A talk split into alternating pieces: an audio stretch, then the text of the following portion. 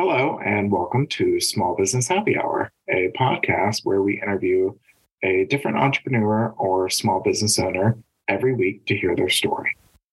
We chat about their business, passions, struggles, and all things small business. Oh, and we drink with our guests during the interview, hence the happy hour. I'm your host, Derek, founder of Yoga for All Humans, a fully online yoga studio. And I'm your host, Holly, creator of the blog The Bitter Lemon and author of many books. We are so happy you're here. Hi, Holly. Hello. I didn't laugh. No, we made it through. Made it through. This will be a fun episode. I'm looking forward to this episode. Do you want to let the the peeps know what we're doing? Yeah, this is kind of a Q&A episode. We, you know, last season we did a few episodes with just us, which was a lot of fun, but I think this season we really wanted to focus on the guests.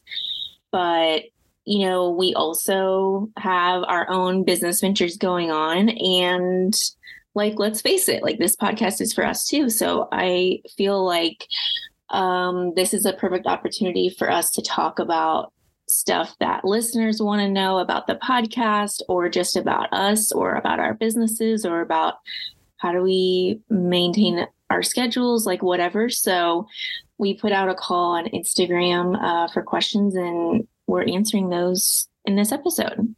Mm-hmm. Got a lot of really good questions. Yes, we did. So if you submitted a question, thank you so much. Um, it, and I will say, you know, you can, even if you're not on Instagram, you can send us questions at any time. Uh, we do have a Gmail account. It's smallbusinesshappyhour at gmail.com. So maybe, maybe next season, you know, we're kind of reaching the end of season two. We have one more episode to go, but uh, we'll we'll take questions anytime. Yeah, and we'll take reviews anytime too. Good yeah. Help people find us. Help people find, more importantly, the small businesses that we're promoting. Um, yeah. The the more awareness we have about our podcast, the more awareness we can bring to our small businesses and entrepreneurs that we've talked to so far and we'll talk to next season. Yeah. Yeah. I'm excited. Um, so, did you make a drink? I mean, I have wine. so, I have this little can of Underwood. Oh, yeah. um, so, like, I knew that these existed, and Underwood is also a good go to vegan brand of red wine, and they have, I know they have a rose. I'm sure they have whites as well. But I kind of forgot about the cans. And like yeah. the cans, like like a, a, bottle of wine is deceiving. You think that there's more in a bottle than there is. Right. Because this can, which is, you know, what, 12 ounces? Is that what's in a can? That sounds right. A 12 ounce can uh, mm-hmm. uh, is a half a bottle of wine. Yeah. So I, I start buying the cans again because one, they're $5. dollars mm-hmm. And then two, it's a good way for me to kind of monitor how much I'm drinking during the week because I'll be like, oh, I'll just have a can of wine tonight. Nice. Yeah, I've seen those, but I've never had them. I mean, it tastes just like the bottle, and then it's actually a little bit cheaper, I would assume, because um, this is something I've thought about just with the wine industry, with wine being in bottles. They're heavy, you know, that makes that makes things a lot heavier. So it increases shipping cost and obviously emissions and things like that. Mm-hmm. Uh, I mean, one of the most environmentally friendly things you can do as like a beverage producer is putting your drinks in cans, you know? Mm-hmm. Um, so that's another thing that makes me feel good about drinking this is it's good for the environment as well. Yeah. Yeah. That's cool. What are you drinking? I um, am drinking some of the. I made like a margarita, but it's with the tequila alternative that I bought from Deirdre. I don't, I don't know the proper name to say that store. I'm assuming it's Deirdre. Think it's Deirdre. We went there this weekend. Yeah, so that is a bottle shop, um, a not a completely non-alcoholic bottle shop in Austin, which um, I actually Googled like non-alcoholic bottle shops in the United States, and there's a lot all across the country. So maybe there could be one in your area, but I bought the Ritual tequila alternative, which this was my first time trying that. I tasted a little before I made the margarita, it's really good. Tastes a lot like actual tequila. I got this Raft uh, citrus rosemary syrup, which that they are also a small business uh, in Portland. I put this in with my to make my margarita. It's very good, especially if you like rosemary. But they did have other flavors, and then I put my all the bitters orange and topped it with LaCroix, and it is quite delicious. That's awesome. Yeah, we'll definitely have Deirdre on the podcast next season. Mm-hmm. Talk to one of the owners about it whenever we were in their store, and she was delightful, and we love what they're doing. So, yeah, I'm excited about this little non-alcoholic journey. I was definitely inspired after talking to um, Ian from All the Bitter, which was, you know, a recent episode and then you know go into the store and I feel like I'm gonna go on a little a little journey. We'll see what happens. A little journey, yeah. So some of the questions that we got were for like specifically for each of us and then some for both. So I think we should just start with the ones for both of us. Um so our first question what made y'all decide to do the podcast? This is the question we get asked a lot. Uh, they do. And I usually punt to you to answer. So I'll, I'll, mm-hmm. yeah. So we, I guess it was always, not always, but over the past couple years in the back of my mind that I wanted to do a podcast. And about a year ago, a little bit longer than that, um, Holly was laid off for what, like the third time, something like that, you know? Yeah. And feeling really frustrated and wanted to kind of have like a little powwow of like, just like a creative energy night of, you know, kind of planning out what your life looked like, you know, and mm-hmm. just thinking of what next steps could be, you know? Um, yeah. And at one point, you know, we were kind of talking about like avenues for creative energy. And I mentioned uh, whatever. What do you think about doing a podcast and Holly was like, Well, what are we going to talk about? And I was like, Funny you ask. I've thought about it already. I was thinking, you know, because we're both, at least, well, obviously, I'm a small business owner with the yoga studio. You, you know, write novels and have your Etsy shop and your blog. So I put you in the entrepreneur category and we've both shared a lot of frustrations over the years of just like lack of support whether it's from friends family or just people that follow us that don't do anything. And we kind of just brainstormed and we are like we could have some kind of platform where we talk to people. You know our goal would be talking to people that are doing things for good. I mean generally speaking most small business owners are you know, it for the good, but obviously there's there's differences between everybody. So we've been trying to target people that are, you know, doing cool things, doing good things, whether it's for the environment, society, whatever the case may be, and just trying to lift people up, you know, because it's really hard as a small business owner whenever your finances are tight to get your product or service or whatever it is out there. So anything we can do to help, you know, we we thought, you know, what goes around comes around. So let, let's let's lift people up. Yeah.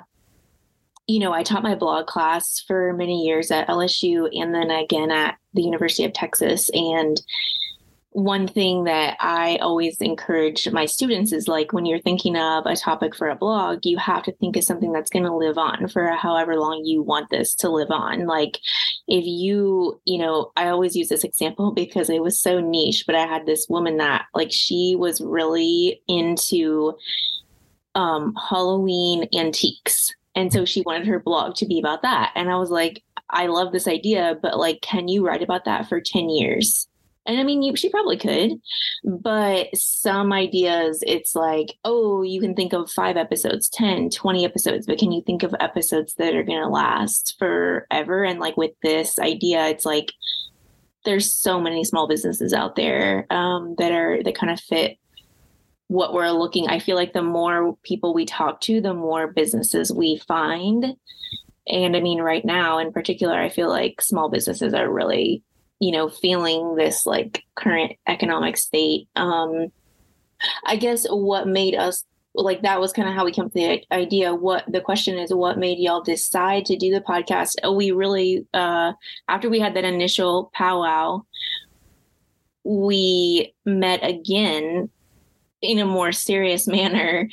And I literally asked Derek, Are we really fucking doing this? And he said, Yeah. So that's how we decided. oh my God. fashion, you had folders and everything for that serious meeting. So I yeah. know. Yes. I got a folder for Derek in his favorite color, me, my favorite color but I think I really wanted to like be serious about it in a way because I mean we are friends and and going into something like this, you know, you can it, it sometimes it's hard to work with your friends, but also like something like this that um has kind of a rigorous schedule and like takes like a pretty serious commitment. I feel like that was really the question because it's like it's very similar to having a blog. It's like, are you going to post on a blog once a month? Like, that's probably not going to be worth it, really. Mm-hmm. So that was sort of the, that was sort of my thought was like, if, because I'm just that person, like, if I'm going to do something, like, I'm going to do it, you know? Right. So, yeah. That's a good segue into what the next question is, which is how do you maintain your podcasting schedule? Uh, that was what we decided in that meeting and the more serious meeting was how often we were going to do episodes. Because yeah. like you know you have the option to do weekly daily bi-weekly whatever the case may be. Yeah random. I mean i think i feel like some people probably just post episodes at random which i i could never agree to that. No no and i don't think that i mean i think if you think of what successful podcasts are they have a schedule that they stick to for the most part. Obviously there's flexibility like breaks and holiday stuff like that or emergencies you know life happens. Yeah. Uh, but we wanted to stick to a schedule. And we maintain that schedule with holly's diligence and being transparent and realistic we were in a really good groove for season one. You know if you listen to this podcast you know i'm very busy work full time run the studio even have some side work every now and then and I kind of like ran out of fuel at some point during season two. And Holly felt it, you know, it was kind of unfair to her that, you know, the weight was kind of falling on her to find guests and like keep up with, you know, our schedule to make sure our episodes were on track. So how do you maintain your podcasting schedule if you're doing it with a person as a partnership? And mm-hmm. if you have a good partner, your partner will call you out whenever you're, you're following your weight, which is what happened. So and I appreciated it. Um, so now we're back to you know I think more of an even split with maintaining the schedule and yeah, it, really organized. It is. It. I mean, no matter what the project is, I think it, it's really hard to maintain a schedule, especially when you have other obligations. And I mean, stuff like this is what falls to the wayside. I mean, this is not something that we we benefit from monetarily, um, and sadly, those things get pushed aside when you know you have other things that need to get done. Um, but I think the thing that's important to me is just making the commitment to myself. You know, even if we don't have a ton of listeners or whatever, like we made the commitment to ourselves and to the, the business owners that we talked with but I think you know we did have a we did have a break between season one and season two, and we recorded some and built up some. But once you publish the first one, it's like okay, now the train is rolling once a week, and you know sometimes guests fall through and stuff you know stuff happens and it's like oh wow we we need to get on it. Like it, it definitely is not always so easy. But i do think I think that would still happen even if we put episodes out every other week or even, you know, it's like stuff would still happen. Um. So, yeah, you just have to kind of constantly make time and, um, you know, be on it, I guess. Yep. Yeah, for sure. The next question also sort of goes with this Any tips for managing your time when you're working on multiple ventures? Yeah yeah i'm, I'm like uh, this has like pretty much been like my my whole life um i feel like ever since i could um i've been involved in so much like in high school i was writing for the paper. I was captain of the dance team. Like I have always been someone that just is in so many things. Um, so I remember like when I got my driver's license, it was like I feel like my parents got me a car because they were like, cool, we're not going to be driving you around to all this stuff anymore. So, pretty much like in college, I was the same way. And honestly, I am just so freaking crazy when it comes to planning my time. I've always used a paper planner from the time I, I remember having a paper planner in middle school. And I I tried going digital for like one year and that was just like not a thing that worked for me. But using a paper planner, I plan out my day. I put like everything that needs to be done, even if it's stuff like going to the grocery store. I mean, sometimes I even put like read, like anything that's leisure, like anything that needs to be done that day, I put on there. And over the past few years, I started blocking out my hours. So, like, if I know how long something's going to take, I block off those hours because that's the, to me, that's the only way you can see, like, okay, I have 25 hours worth of things that need to be done today, and that's obviously not going to be possible. So then you have to switch things out. Right. Um, so if you're working, like if you have two different jobs, or if you have two different cli- or however many different clients, five different clients, you can divvy up whether it's like, oh, I need to get four hours of work done for this client today, uh, block off that time, or however that shakes out for your week because I'm so busy, I really don't like have the I mean Derek you're this way too like the weekend is not like a time for me to just like lay on the couch and be a sloth as much as I want to. Yeah. Um so I do this for the weekend as well. I don't you know make it so rigorous on the weekend like I'm not like waking up at 6 and sitting at my computer but I still block off my time and put like goals for the weekend. Um that's something I started doing the, during the pandemic because I felt really lost on days when I didn't have structure. So I made the structure myself. I don't know how how you work yours, Derek. Yeah, I was kind of the same way. Always always busy, you know, overactive in high school with, you know, extracurriculars. I was also working in high school. You know, I've been yeah. working I was driving. Um, worked full time, went to school full time in college. So that was like when I really learned how to manage my time because it was like, I mean, there's only so many hours in the day at some point, you know. I mean, thankfully, yeah. Young and could get away with like four to six hours of sleep a night, which is pretty much all I got during college. Dude, sugar free Red Bull.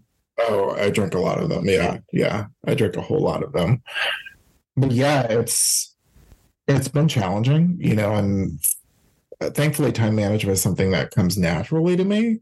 But lately, with so many things going on at once, that was part of the struggle um, of maintaining the podcasting schedule is I just had too much going on. So I had to adopt it like a planner type of mentality, which I'd never done before uh, because I've yeah. always been able, like, I've always lived by my calendar, but I never had to like plan you know, hours of my day. Yeah. Started doing that, I guess, about two months ago ish. And it's really helped a lot that I've just like, I've been able to know what I need to accomplish within a day, within a week, but also I think it's really important to give yourself grace. You know, like if you haven't had a human design reading done, I encourage you to do so because, and we have a few episodes about that if you want to hear more about it because whenever I got my human design reading done, I already knew this, but it was just gratifying to hear it. I'm a manifester, which means that I can't always be on, especially whenever it comes to like details and stuff. And I have to give myself breaks. So like I'll actually schedule, like you mentioned, scheduling time to read. I'll schedule time for naps. Or like if I know I need a nap, that motivates me to work harder, get stuff done faster so I can get a nap, you know? Mm-hmm.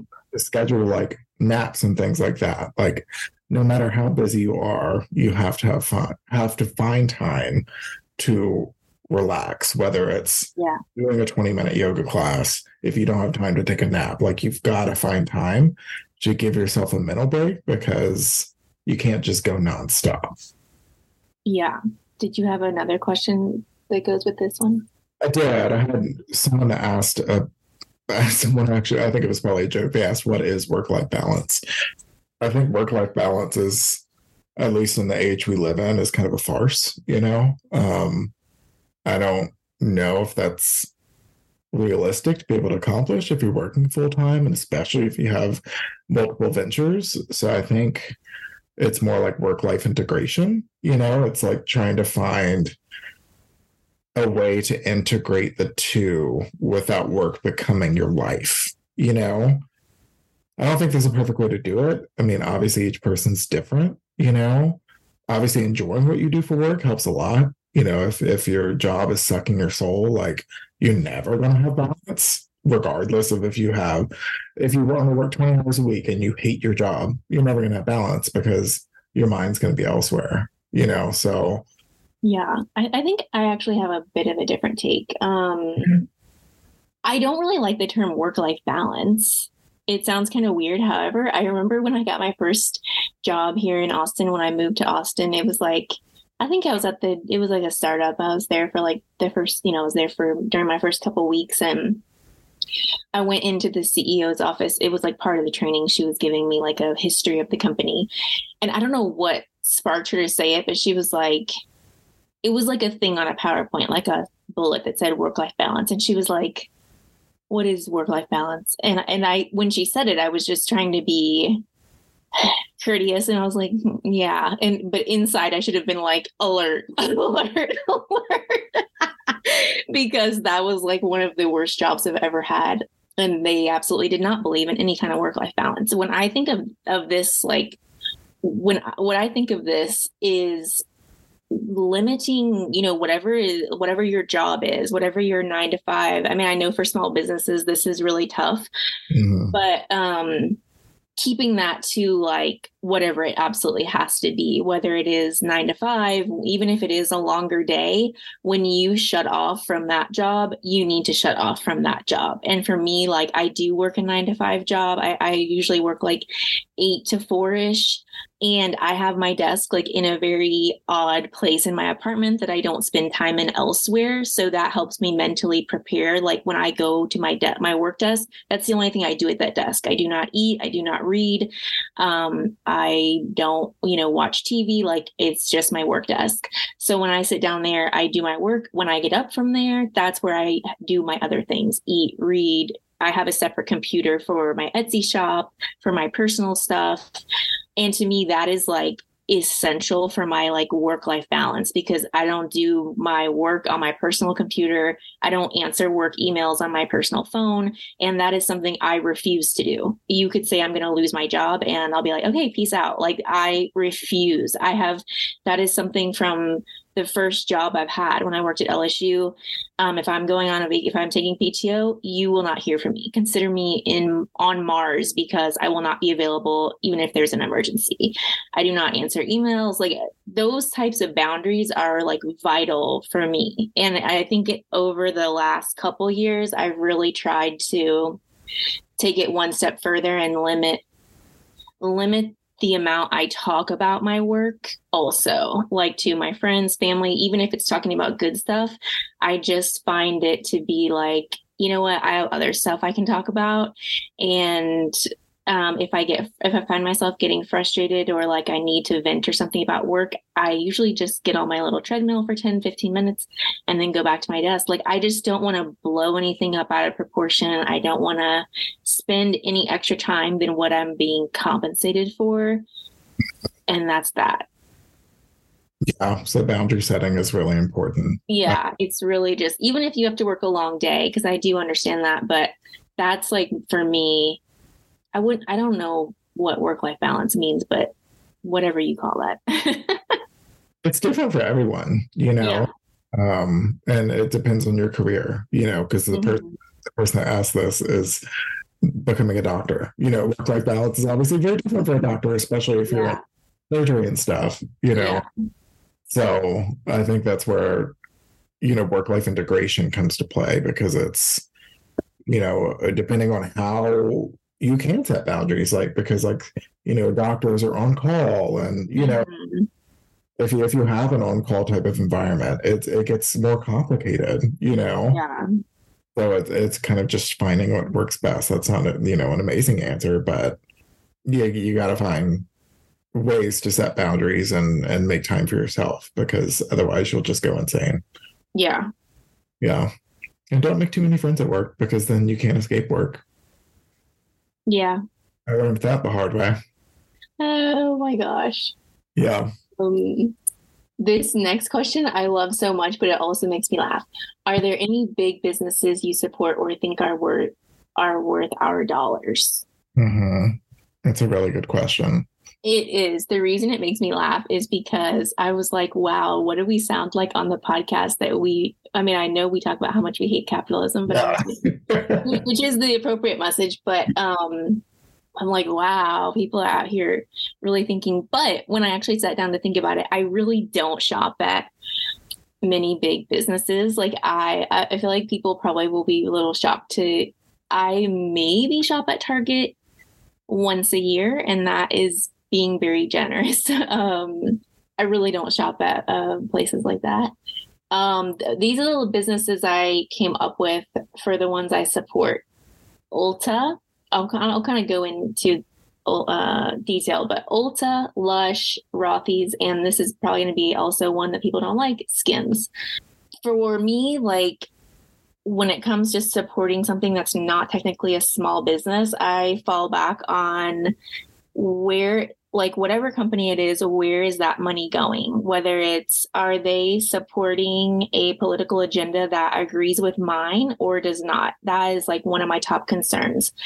Um, also where do they you know maybe they're supporting co- like causes that i care about. That is um, the second thing that i really look at. And another thing is like where do they stand on you know issues? Like um, maybe it's not a political agenda but you know what was their statement when something happened? You know things i always am looking at that. So for me you know ulta that's where i worked for 10 months but i have been like an ulta girly for years and years and years. I think ulta is an accessible place to get makeup and you can get drugstore makeup there. And if you think i'm out here supporting walgreens or cvs think again. And i don't want to go into the details of why but to me ulta is a company that although they're not perfect they are inclusive in terms of pricing. They also are inclusive of all sorts of different brands, indie brands, drugstore brands, you know, huge corporate brands. And they're happy to support, you know, black owned brands, like all sorts of BIPOC uh, brands and they are very big on diversity. One thing that happened, I think it was two, maybe two years ago, was that when the teen, when it came out that the Teen Vogue editor was a big fat racist, Ulta was the first company to withdraw their advertisements from Teen Vogue. And that started like a chain effect of all other big advertisers pulling out. And I really loved that. Ulta was also one of the first big retailers to make a statement on the transgender all of this political transgender stuff that was happening and they started doing makeup videos with transgender creatives. And i thought that was really you know one of their taglines is like makeup is for everyone. Um, and so i just i have always loved ulta but the more stuff they do i'm like yeah that is um, I, I really don't do not mind supporting supporting them. And then the other place for beauty um, is Lush, which you know they don't have an extensive as extensive stuff as Ulta does, but what I really love about Lush is that they are supporting causes based around animals. Like, not only are most of their products vegan, cruelty free, like, you will not believe some of the companies out here still testing on animals. So it's vegan, cruelty free. They donate to animal related causes, but they've also recently, in the past couple years, started like this initiative which makes some of their products called they call them naked where they have no packaging i literally just bought i meant to have it at my desk to show you but I'll describe it because I know people are listening, obviously. I bought a no package mascara from Lush, and it looks like a crayon, a hollowed out crayon that you dip your mascara wand in water and then you stick it in the crayon, the crayon, quote unquote, and like kind of scrape the mascara off the sides. And that is where the color is at. I haven't tried it yet, okay. but they have naked products from like you know, solid shampoos and conditioners, body wash, uh, body balms, body butters. Like I've used like the naked face wash. It's just they're trying to eliminate packaging when you buy stuff and get it shipped.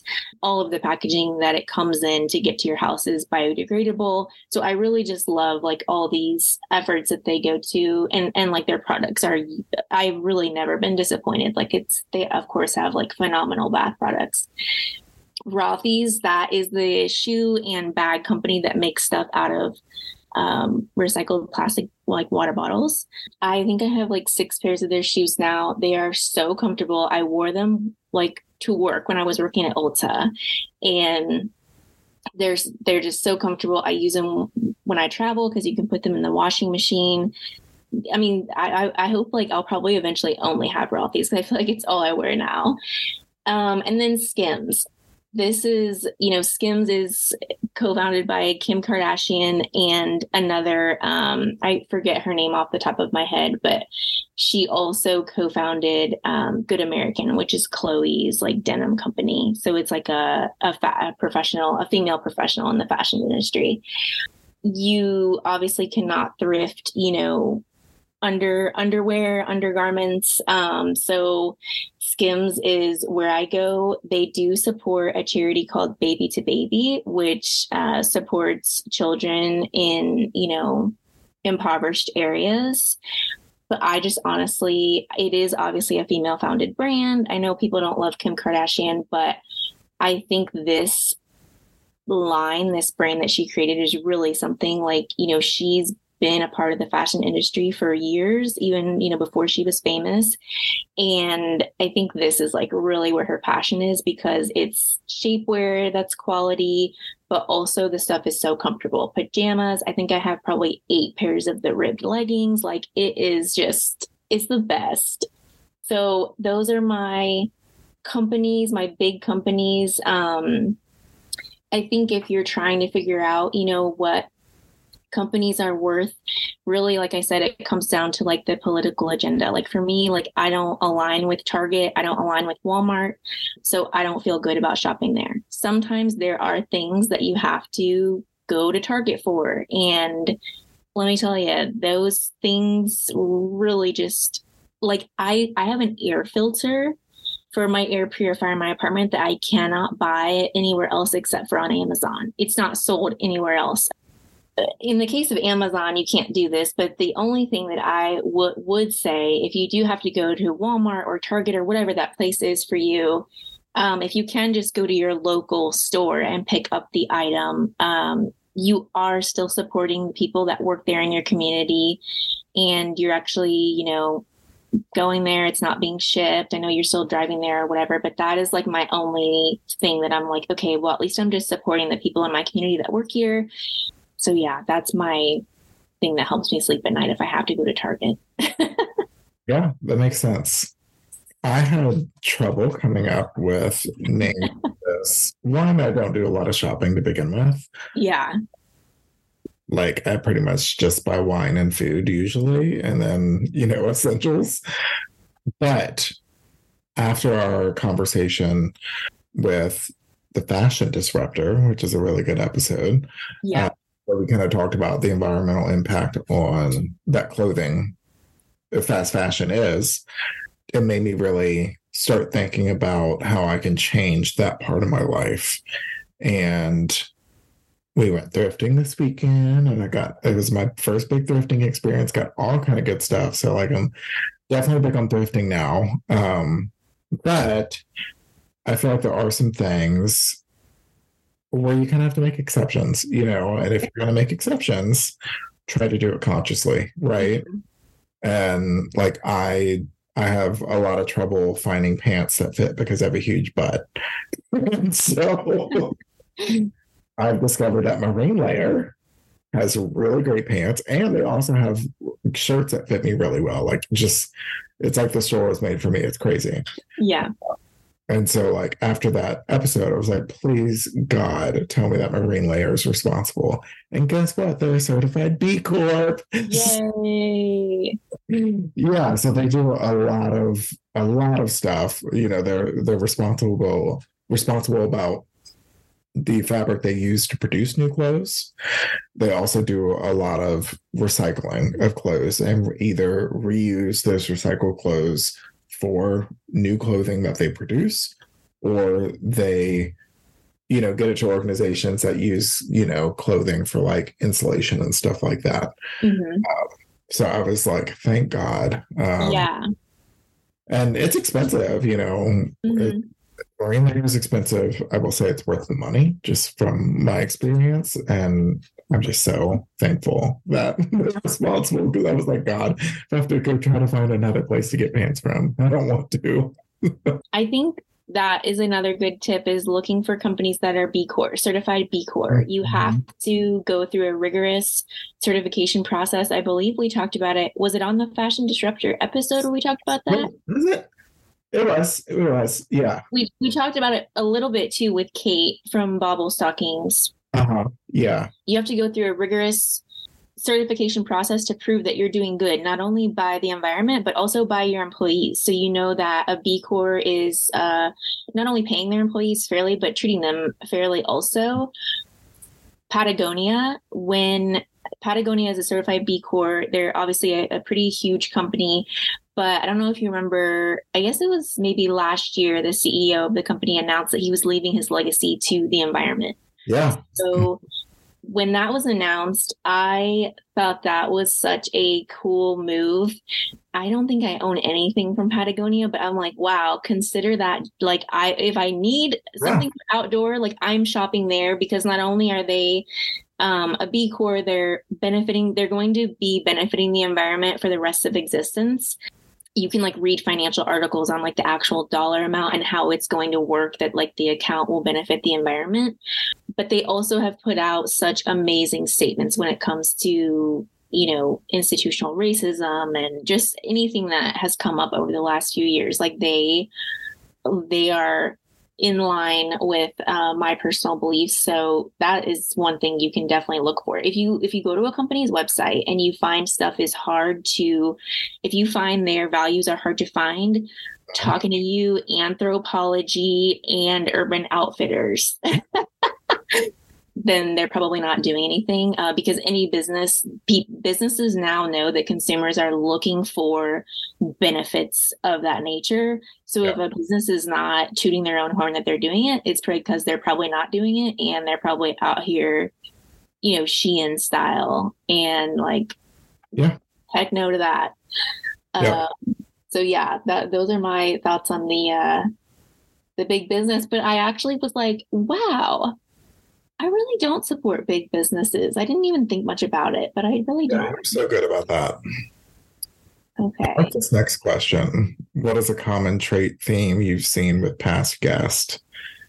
And this is something we touched on in the last, like, I guess, season finale kind of thing. We kind of did yeah. like, of things that we had heard.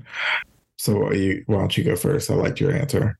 Yeah, I feel like across both seasons so far, it's really a lot of folks who just have felt either discomfort or totally out of place in their current situation. Maybe it's, hey, I'm not feeling 100% happy here. But some people, like we talked to um, Georgia Dawkins in particular, and I feel like someone else, maybe was it Conchio? Someone else said they had physical symptoms of like anxiety that feeling of like i'm not my my bot my mind and body are not aligned. Like having um there's like this symptoms of feeling like burnt out um where it's like you can't sleep you have digestive issues like you're just super stressed. So they change so you know a lot of people we've talked to have felt that way and then they were like i have to make a change and they change their current situation. Um i feel like when you watch um, shows like Shark Tank, which I do a lot. Mm, maybe, maybe not most, but I would say a good half the people that go on that show are more like, oh, I had this problem. Like I was trying to do this thing and this item was missing from my life. So I figured there was a gap in the market and I created this item. I feel like a lot of people we've talked to, it's more about them trying to like better their situation, but then obviously offer a product or service that is bettering other people's situations. Yeah. Yeah, for sure. Uh, another running theme that I relate to and we we've talked about is and, we didn't always say it in this exact phrasing, but imposter syndrome is real, you know. Yes. Especially as a new small business owner, a new entrepreneur, I mean, you can go to school for entrepreneurship and small business, and you know, if you're in fashion, you go to you can go to school for fashion. I have an MBA, you know, and still feel like an imposter. I went to yoga training, you know, and still feel like an imposter. It, it, it runs the gamut, you know, and I listen to a lot of different podcasts and stuff, and hear a lot of people with imposter syndrome, even like doctors, you know. So mm-hmm. if you're feeling like you can't do it because you would feel like an imposter, don't let that stop you. Uh, I would say most of our guests, if not all, have had imposter syndrome at some point of time or still have it. You know, if it's meant to be, it's meant to be. And if if you feel passionate about it, I mean, I say go for it. I think it was Aaron who said I would regret not trying more mm-hmm. than not having done it, you know? Yeah, definitely so. Yeah, imposter syndrome is scary, but um, I think it just kind of comes with it, honestly. Yeah, I don't think, it, I don't know if you can escape it. Um, I think if you, maybe if you don't have imposter syndrome, you might be a psychopath. I, I really never felt it until I was looking for jobs yeah. Or narcissist, you know, like I feel like if you think perfect, you know, kind of thing. I think before I experienced it, I thought imposter syndrome was more like people feeling a, a brief feeling of, oh my gosh, I can't do this. But what I experienced was almost a crippling feeling of, what if I actually can't do this? What if the experience I've had is not real? Yeah, yeah. No. Sounds so crazy, but I was literally like, is what's on my resume just like invisible to people or did i like not really experience that life? Like it's such a crazy feeling um it is.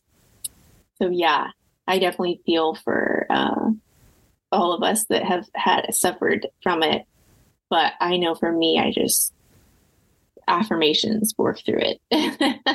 Yeah yeah I love this one. Which podcast guest business backstory was the most surprising or inspiring and why? Honestly, I mean, I feel like everyone we talk to, I'm always like, wow, that conversation went so much different than I expected it to go yeah. in the best way possible. Because, you know, we do our research. There's obviously reasons we're reaching out to people so we know a little bit about them in the first place, but you don't know someone's true story until they're willing to share. So mm. for me, um, off the top of my head, you know, I think Elena from Spyro, she was our first guest that made a product. Mm-hmm. And that still, I just feel like maybe I just have a mental block against like making a product, but that still blows my mind that she, you know, discovered a gap within her passion area that would make yoga accessible for others. And she made a prototype, talked to these factories to have it made. Like that just and now it's a living product that people use. She uses it. She's you know working to get the word out there. I really was it still blows my mind because if someone if someone paid me a lot of money to make something like that i would be like sorry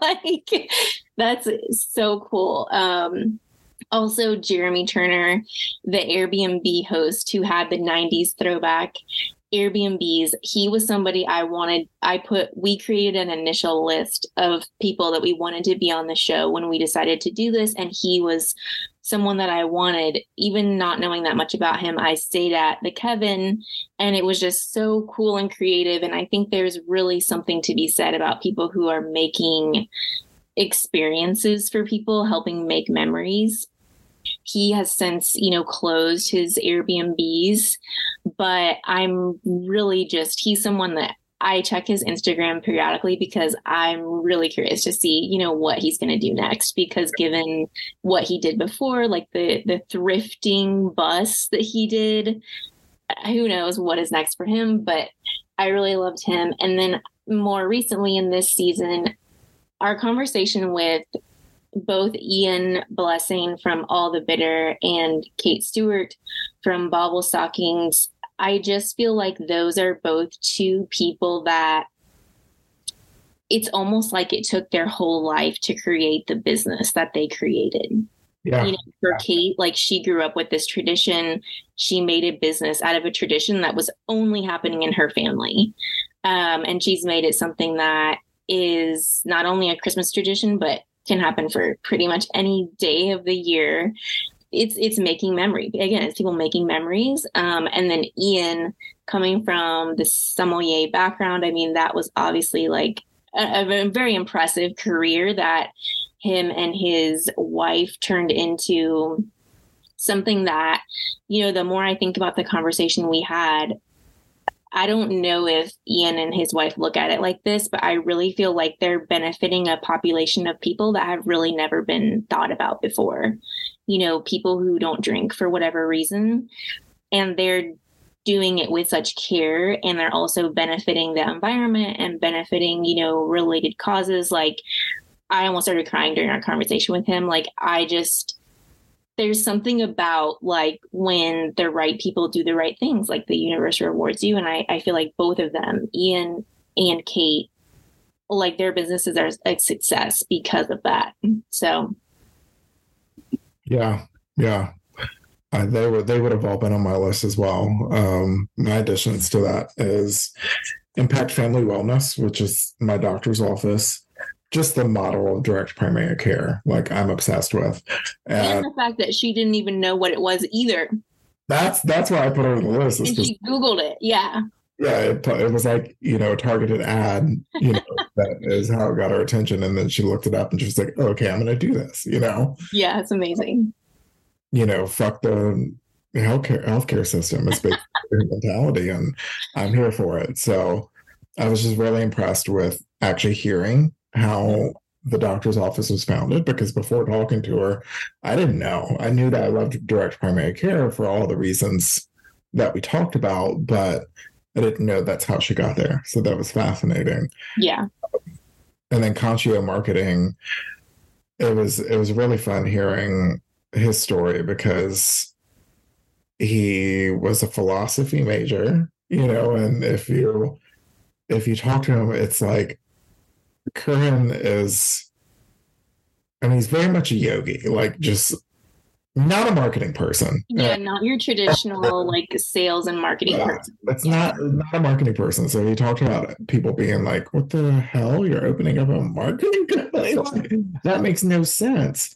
But you know, he has a knack for it, but he's doing it in a way where it's like, let's be conscious about it and not make it consumerism. Let mm-hmm. make it marketing because you're trying to sell something good, you know? And obviously that is right in line with with where our podcast stands. So it was fun to hear how he got there in his journey, you know? Yeah. Yeah. That's all topics for both. Thank you so much for taking the time to listen. Holly, where can people find you? They can find me on Instagram and Twitter at OrangeJulius7 also on thebitterlemon.com and on Etsy, Bitter Lemon Digital. And Derek, where can people find you? So I am on Instagram with my personal account at Yoga with Derek, and that's D E R E K, spelled the correct way. And on Instagram for Yoga for All Humans, it is at Yoga for All Humans on Instagram, Facebook, and TikTok. Um, don't judge my TikTok game. I'm still learning.